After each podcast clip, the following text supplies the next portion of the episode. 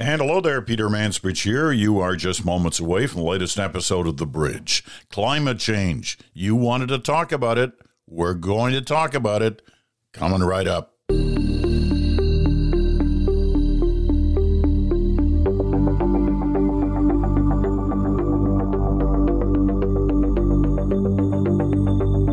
hello there. Welcome to another new week. Here we are heading towards April. We'll be in April by the end of the week. We're going to talk about climate change today. Last week, that new report came down. It was uh, pretty pessimistic. Final warning was the kind of headline coming out of that new report from the UN. I was frustrated by it all and sort of threw up my hands and I'm tired of talking about this. I'm a believer on climate change. I've been for 20 years. And um, I don't have room for denialism on it. But I was frustrated. I've talked about it. I've done documentaries on it. I've written articles on it. I've done lots of different things on it. And that report just said to me, ah, let's talk about something else. Well, you didn't like that idea. You said, no, no, no, no, no. We're going to talk about it. I will, and you wanted me to find somebody new to talk to about it. So that's what I've done. And in a couple of minutes' time, I will bring that person on board and have a good little conversation. But I want to talk about something else. In a way, it's kind of related, just as an opener for today, something to uh, provoke some thought. I can tell you when I uh, travel a country, either you know physically or virtually, one of the most common questions I get in the talks that I give is why is the news so negative? Why is negative news always news? Why are the bad things always the news stories? And that's a pretty common question. And a lot of journalists get that. And there's kind of two common answers.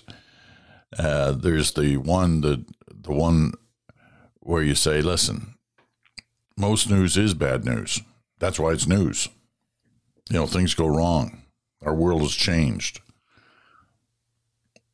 That's news. And the other point of view is we don't just cover negative news. We don't just cover bad news. Sure, there's good news as well. We do good news. It's usually lower in the program, in a newscast or in the back pages of a paper. But sometimes it's the story, it's the main story. You know, Canada wins at something. You know, those stories happen too. But listen, let's be real. Most news is bad news because it is news. It's what's different, it's what's changed about the day. Well, the other thing is is that what people actually want to hear in spite of what is happening when I travel a country and the questions I get? Do people actually want to be driven by negative news? Well, there's a new study out by the Nieman Lab. Now, Nieman is a big word in journalism. They are associated with Harvard University in Massachusetts, and Nieman studies journalism and studies journalists. And journalists take courses with the Nieman School at Harvard. Well, they've got a great uh, website, and I encourage you to look, if you're interested in the story, to look for the full details on it. But you can reach the Nieman Lab. That's N I E M A N lab.org and travel through that site, and you'll find this story headlined Negative words in news headlines generate more clicks, but sad words are more effective than angry or scary ones. Okay. See where this is going? This is calling shifting the blame. it's not the journalist's fault. It's that this is what you want. anyway, there's a couple of interesting points in this before I uh, I get to the the main part. It starts off with a couple of sentences like this. Maybe it's because journalists are naturally drawn to aberrations, and those tend to be more bad than good. After all, a flight landing safely isn't a story, but one crashing into the ocean sure is. That's the old the old argument, right? There are lots of planes taking off and landing every day, thousands, tens of thousands, hundreds of thousands around the world. Just look at, you know, one of those uh, apps. Planes Live is a good one. It'll show you all the planes in the air at any one time around the world. And you can zero in on individual planes, find out what they are. So when you're looking up in the sky, you see a plane go over and go wonder where that's going, you can find it easy. Anyway, there are thousands of planes in the sky, and almost, you know, 99.9999% of them take off and land without event.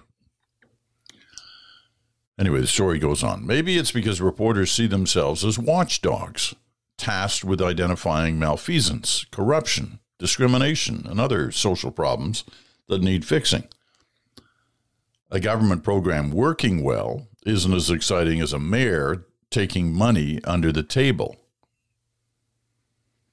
Heck, maybe it's because the world is just inherently a dark and depressing place, a theory that past decade or so seems to endorse.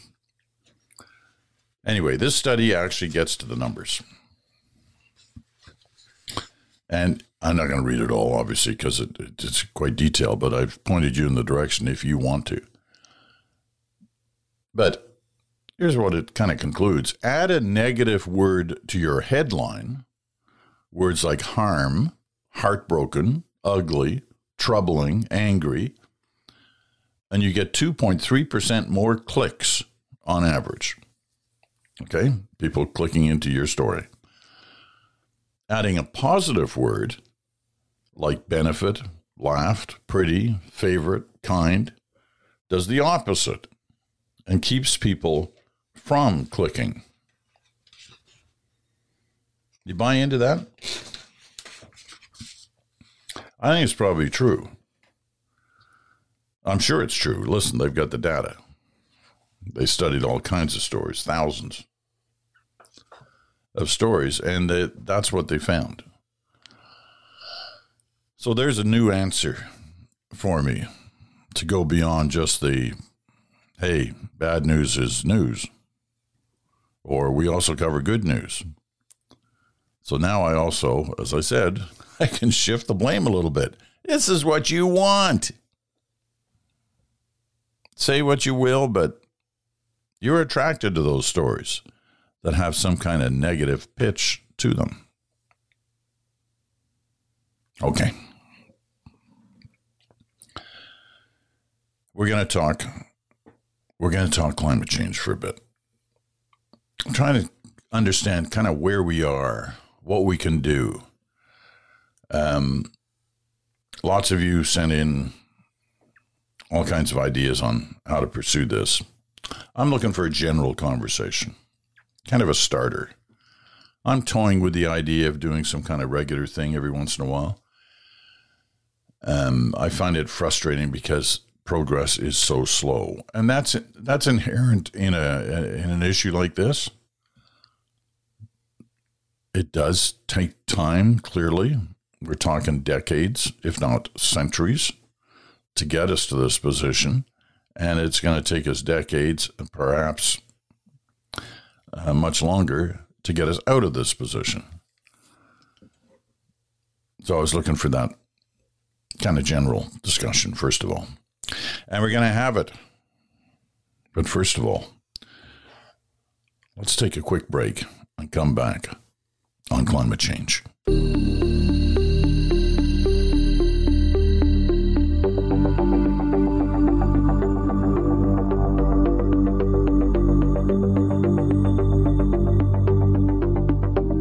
And welcome back. You're listening to uh, The Bridge, the Monday episode on SiriusXM, Channel 167, Canada Talks, or on your favorite podcast platform.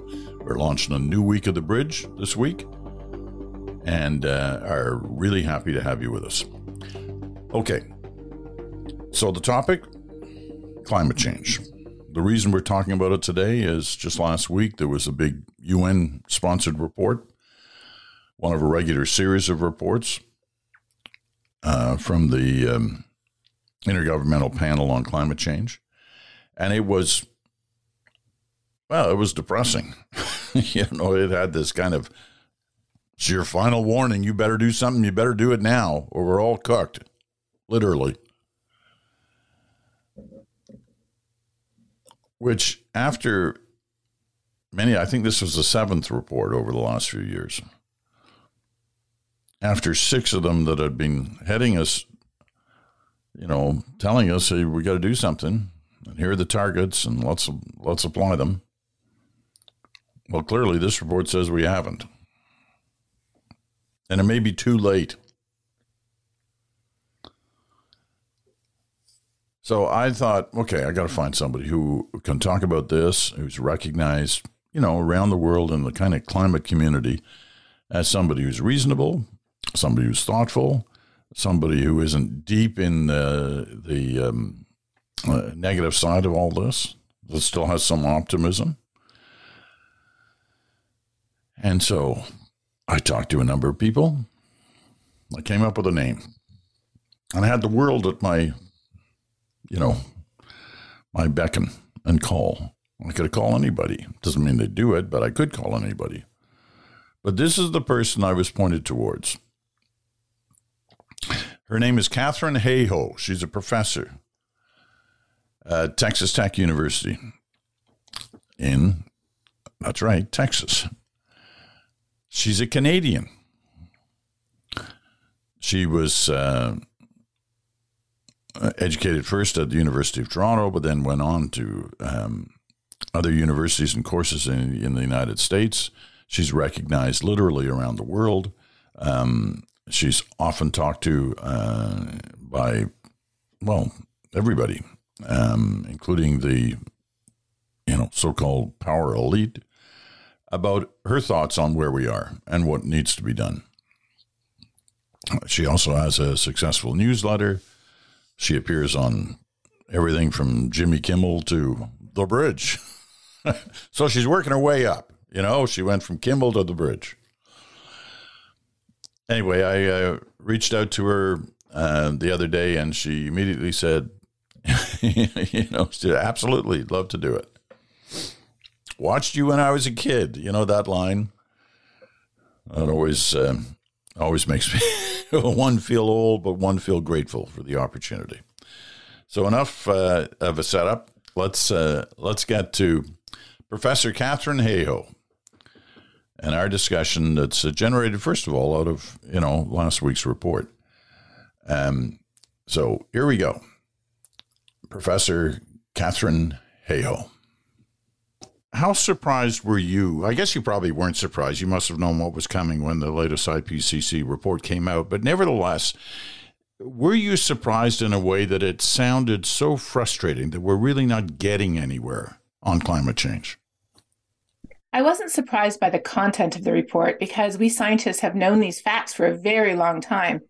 And I wasn't surprised, but I definitely noticed the tone of the report because it reflected how all of us have been feeling the last few years.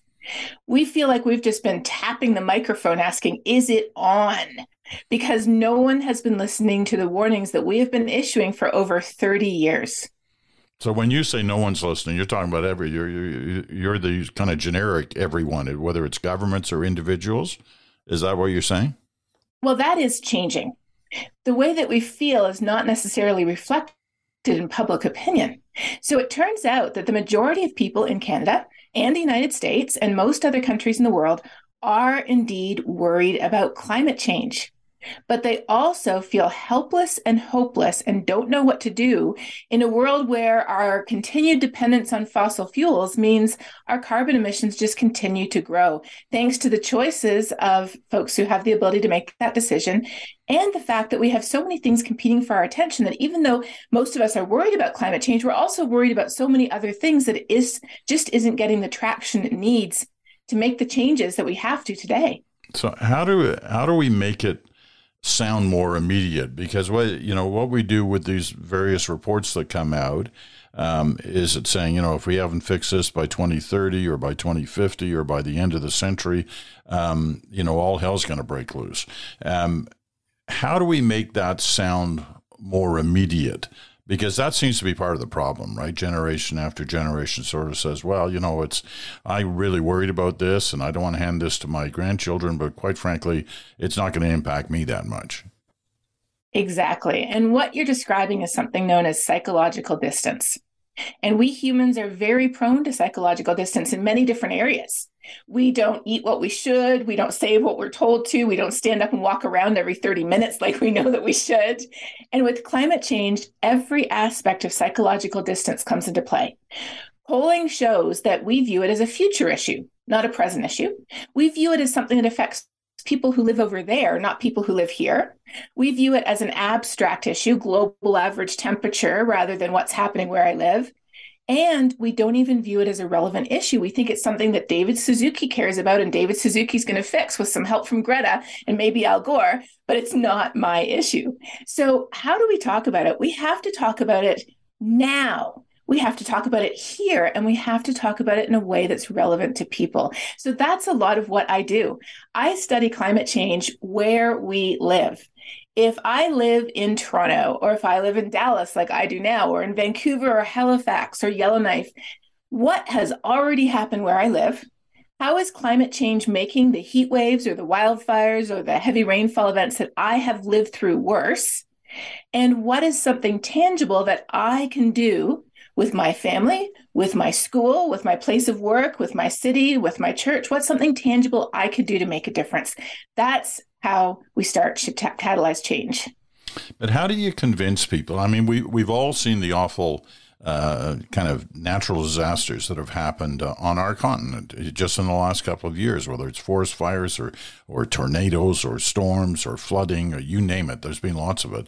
Uh, but how do you convince people that hey, this is because you know you're putting gas in your car, whatever the you know the fossil fuel equivalent is of the your your own particular lifestyle.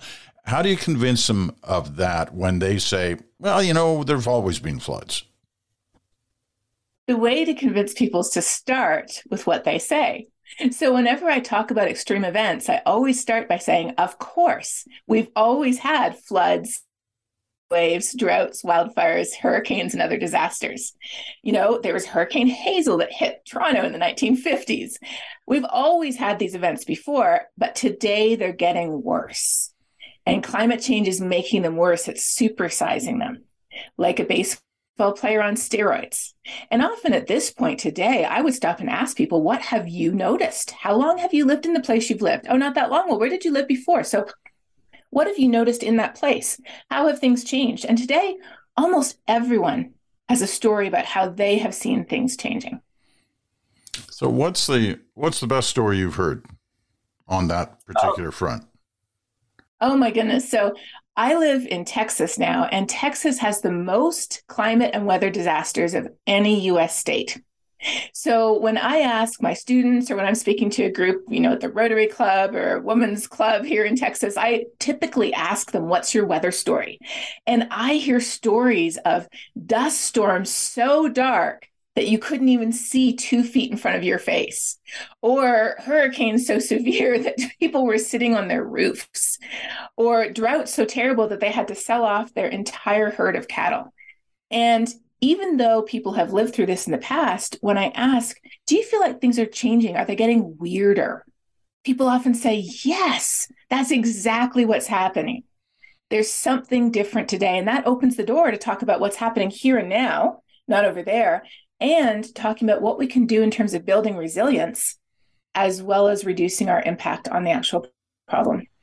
Well, talk to me about what we can do as individuals um, you know, I, I, I remember when you were on Jimmy Kimmel was a year or two years ago, and you said talk about it.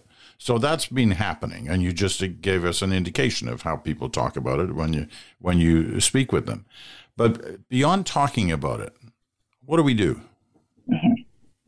So, this is something that I had to ask myself because when I started to speak to people about climate change who were interested and curious, and when I started to explain how it's affecting us here and now, then the next obvious question was, well, what should I do about it? So I thought, well, you know, obviously I've changed my light bulbs. You can too. Um, I drive a plug in car. You could consider that too. But I crunched the numbers and I realized that our individual choices aren't enough because so much of this power is in the hands of corporations.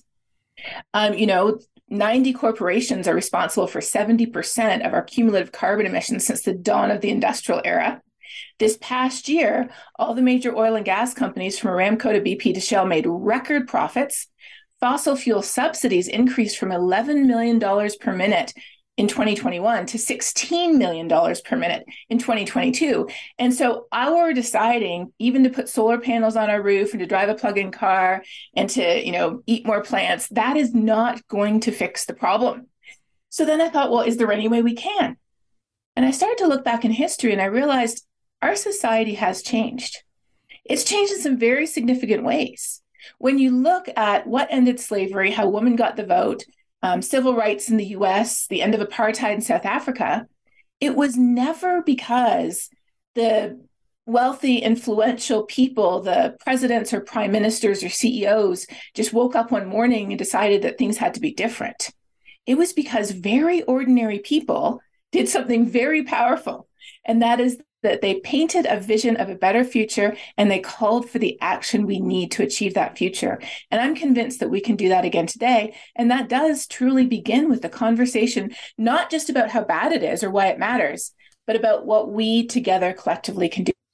Okay, I've got a I got a couple of questions on that. I mean, I yes. I, I hear what you're saying, but at the same time, I'm hearing you recite numbers that that haven't changed, right? Even though people are speaking the way you're saying they need to speak and uh, you know to demand change um, they aren't though. I don't think they are. You don't think they are? No. In fact going going further into the public opinion information most people are worried about climate change but polling they've done in the united states shows that most people are silent on the issue. They're worried but they don't know what to do. And if we don't know what to do, why would you want to talk about something that just depresses you out of your mind? So nobody's talking about it. And when the media talks about it, the media is talking about the big global goals, which are abstract rather than concrete.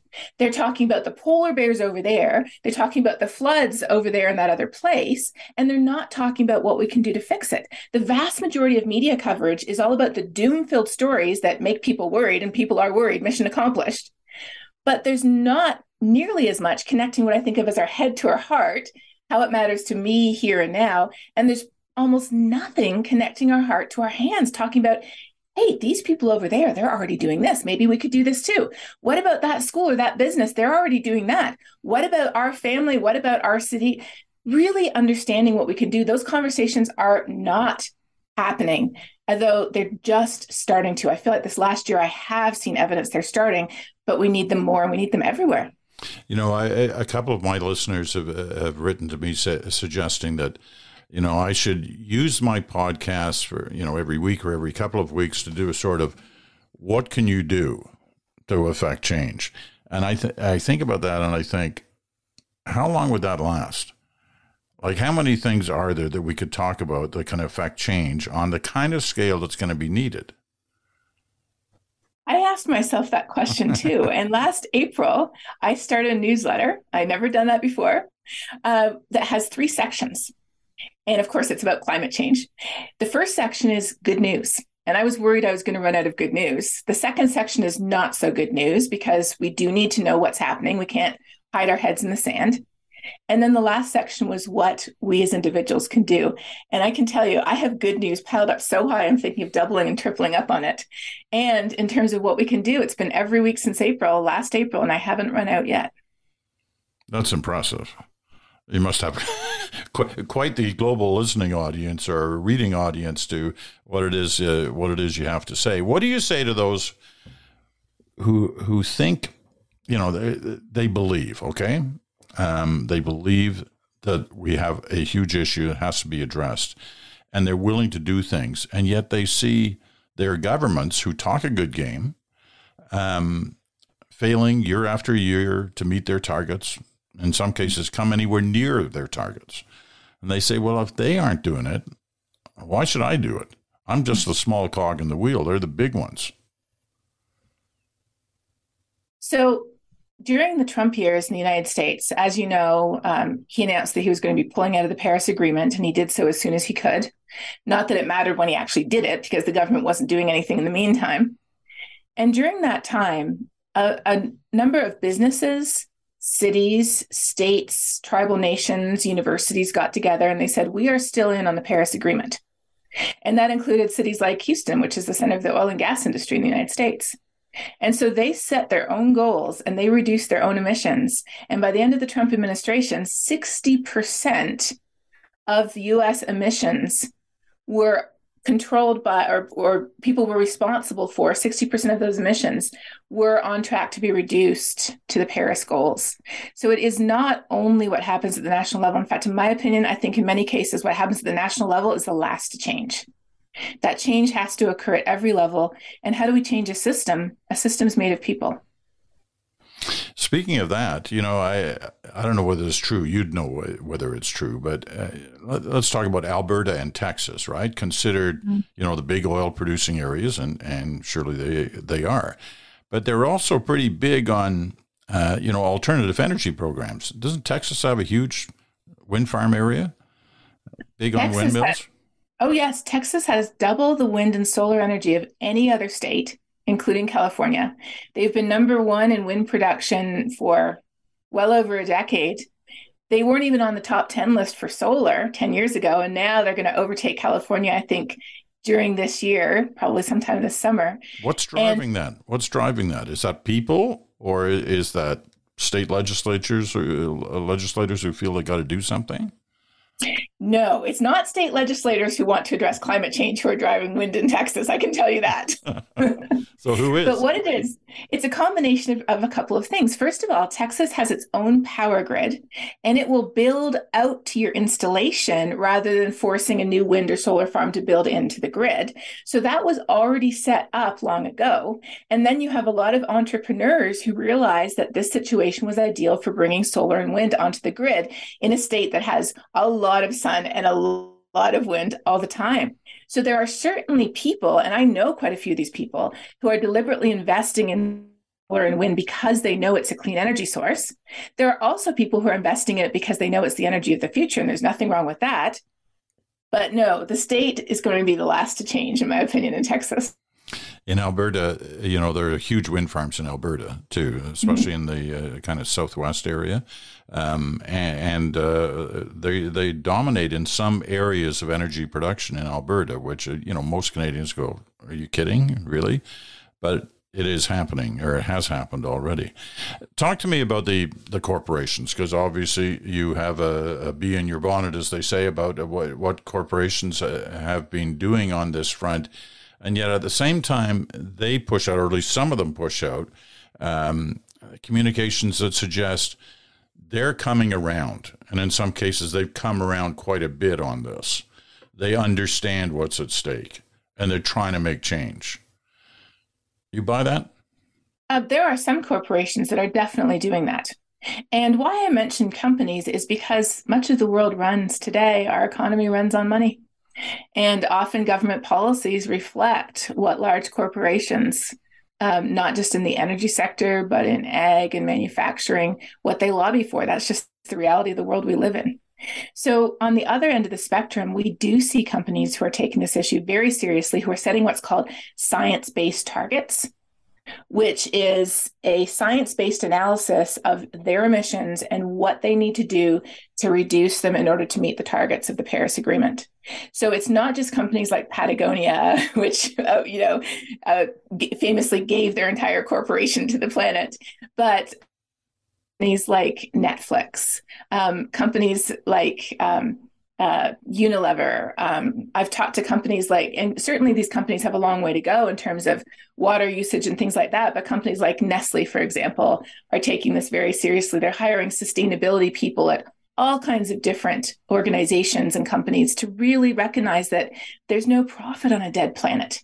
that penny is starting to drop. And so the societal change we need is starting. And the reason it's starting is because people have started to talk about not only why this matters, but what we can do about it. But we need those conversations to be happening everywhere. What about companies like, you know, Shell or Exxon or, you know, the big energy, the big oil and gas companies? Are you seeing any movement there? They they have been talking and they have been acknowledging the pro- the problem, but they're doing things like, you know, Shell and BP made record profits this past year. And but and Exxon and Aramco too, but they're slashing their their biofuel um, and green energy programs. They are changing their 2030 carbon emission goals re- to make them, they're slashing them in half. They're saying that this matters, but they're not actually taking the actions that would speak louder than words. And that is really the problem that we have. And ultimately, change has to happen it has to happen at every level. And I don't know how else it's going to change other than people putting that influence on the organizations that need to change. And that influence can be exerted in many ways. People who work for companies, people who hold shares in the companies, people who develop the policy uh, for those companies, and even the general public. Things have changed before. And when we change ourselves, I feel like that's that's where often we, we just don't have a sense of efficacy. That's a word I've run into a lot, a sense that I don't think that what I do can make a difference. And I don't think that what we do can make a difference. And so when we talk about what we can do, I found that the best way to talk about that is not to talk about what we could do in the future, but to talk about what somebody else is already doing and in a relatable way. They're not like a major social media influencer with millions of followers. They're not the CEO of a huge major international corporation. They're just a person that we can relate to. And here's what they're doing. And if they're doing that, I could do that too. Here's one for you. Um, I got a couple of letters last week after I talked about the frustrations of the IPCC report, um, where I admitted, you know, listen, I'm I'm in Scotland right now as we talk because one of the reasons I come here is I I, I write my books. I, I feel, you know, it's a kind of a remote area where I am, and I, it's just easier for me. Plus, I have a connection to the uh, the British Isles. I was born here, um, but I didn't swim here. you know, I got on a plane and came here. I assume that when you go home to is it Holmes, BC? Is that fair? No, Toronto. Toronto. Yeah. Well, I assume if you go from Texas to Toronto, you're not walking, you're not driving, you're flying. Not biking. not hiking. so, how do you feel about that? Yeah, I mean, because that is one of the criticisms we get, right? when we're talking about climate change they say, well, you're still getting on a plane, you're still, you know, burning oil and it's, you know, and, and what have you, it's it's going into the atmosphere. You're an atmosphere scientist. How do you how do you respond to that when somebody says that to you? Well, about 15 years ago, I stepped on the carbon scales because I figured I was starting to tell people they should measure their carbon footprint, so I should too. And that was where I discovered that flying was the biggest part of my personal carbon footprint. And not flying to see family, but flying to scientific conferences, flying to events to talk about climate change. The irony was inescapable. So I decided back then, and this is long before COVID, that I was going to deliberately try to transition at least 80% of the events that I did to online events. And back then, you know, I, I figured out, okay, where do I find a microphone? What programs do I use? Like, this was not COVID times. This was long before. Zoom didn't even exist in those days. It was Skype and maybe a couple of other programs. And people didn't do virtual talks back in those days. And so when I would get an invitation to give a seminar at a university, and I'd say, I'm sorry, I cannot fly to give a single hour long presentation. And could I give it virtually? There would be a lot of head scratching and a few no's, but a lot of people would say, well, we've never done it before. We'll give it a try once with the idea like, you know, I'm sure it's just going to fall flat in its face and we're never going to do this again, but we can say that we tried. so, and I would explain why too. I would say, you know, as a climate scientist, I cannot fly somewhere for a single hour. So I, I successfully started to do that. And I started to get great comments like, wow, I thought it was going to be horrible. And it was actually just fine. so, and I use tools like Poll Everywhere to poll my audience and incorporate their feedback into my presentation. So we felt like we were interacting with each other. And then when I do travel in person, I started to bundle. I, I did the math on how much carbon I would burn if I drove about one or two hours from where I lived in my little hatchback, which is, you know, a, a hybrid at that time. And I figured, okay, if I'm going to fly to Washington, D.C., I need these many events to be the equivalent of just taking a, a, a day drive to go do that event. Uh, and bundling takes quite a lot of time. When I went to Alaska, it took about a year and a half to create the bundle to go to Alaska. And I, I ended bet. up doing 29 events in six and a half days. but I'm telling you, every ounce of that carbon counted. And I even did the math. If only eight people that I spoke to on that trip, and I spoke to hundreds of people, probably thousands, because I spoke at every major university, I spoke to city councils, community groups. If only eight people decided to personally cut their carbon emissions 10% as a result of hearing me, that would cover the, the carbon of my flight. So it isn't about about living like a hermit if I want to change the world. I have to interact with people, but I want to make everything count. So even when I go see family, which I do, I make sure that I make the most of that. And I've, I've become increasingly convinced, actually, in the last few years that for those of us who spend most of our time focusing on the climate crisis, spending time with people we love in the places we love, doing the things that we love is absolutely essential because that's what we're fighting for. Last question. You've been extremely generous with your time, and I really appreciate it. But here's here's the last question, and it's sort of pointing towards or hoping for some kind of hope or optimism out of this conversation. Tell me about a country or an area in the world that we could look at and say, you know, if we if we did that, you know, if our governments or our city councils or or what have you, and we as individuals were like that it would make a difference. Is there somewhere that you can look at and say that? Yes, absolutely. And you're sitting in one of those places. So, Scotland is already and has been for a number of years almost entirely powered by clean energy in terms of its electricity. Costa Rica hit that goal before Scotland did.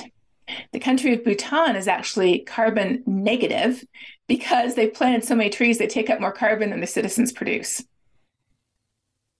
We've seen changes already happening that make big metro areas easier for people to navigate on foot or on bicycle instead of on car, by car. We've seen changes in regenerative agriculture where farmers can grow the food and the crops that we need while putting carbon back in the ground instead of producing it. When we look around, there is actually hope everywhere when we take the time to go find it, track it down, collect it, and share it. And when we realize the changes that are already happening in this world, the only question I have at this point is what are we waiting for? Well, you know, I was uh, frustrated uh, last week, and I was frustrated up until the time we, we talked. I'm a little less frustrated now especially with that last answer. It gives us something to shoot for. So let's let's hope we can. Uh, Katharine Hayhoe, it's really been great to talk to you. I appreciate your time and um, take care. I'm sure we'll talk again.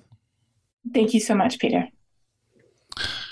So there you go. There was our uh, our promised conversation, and I, I, know for some of you it won't be enough. For others, it'll be too much. Um, but for me, I, it felt just right. It's a nice uh, starter if we're going to do if we're going to do more on climate change in in the weeks uh, and months ahead.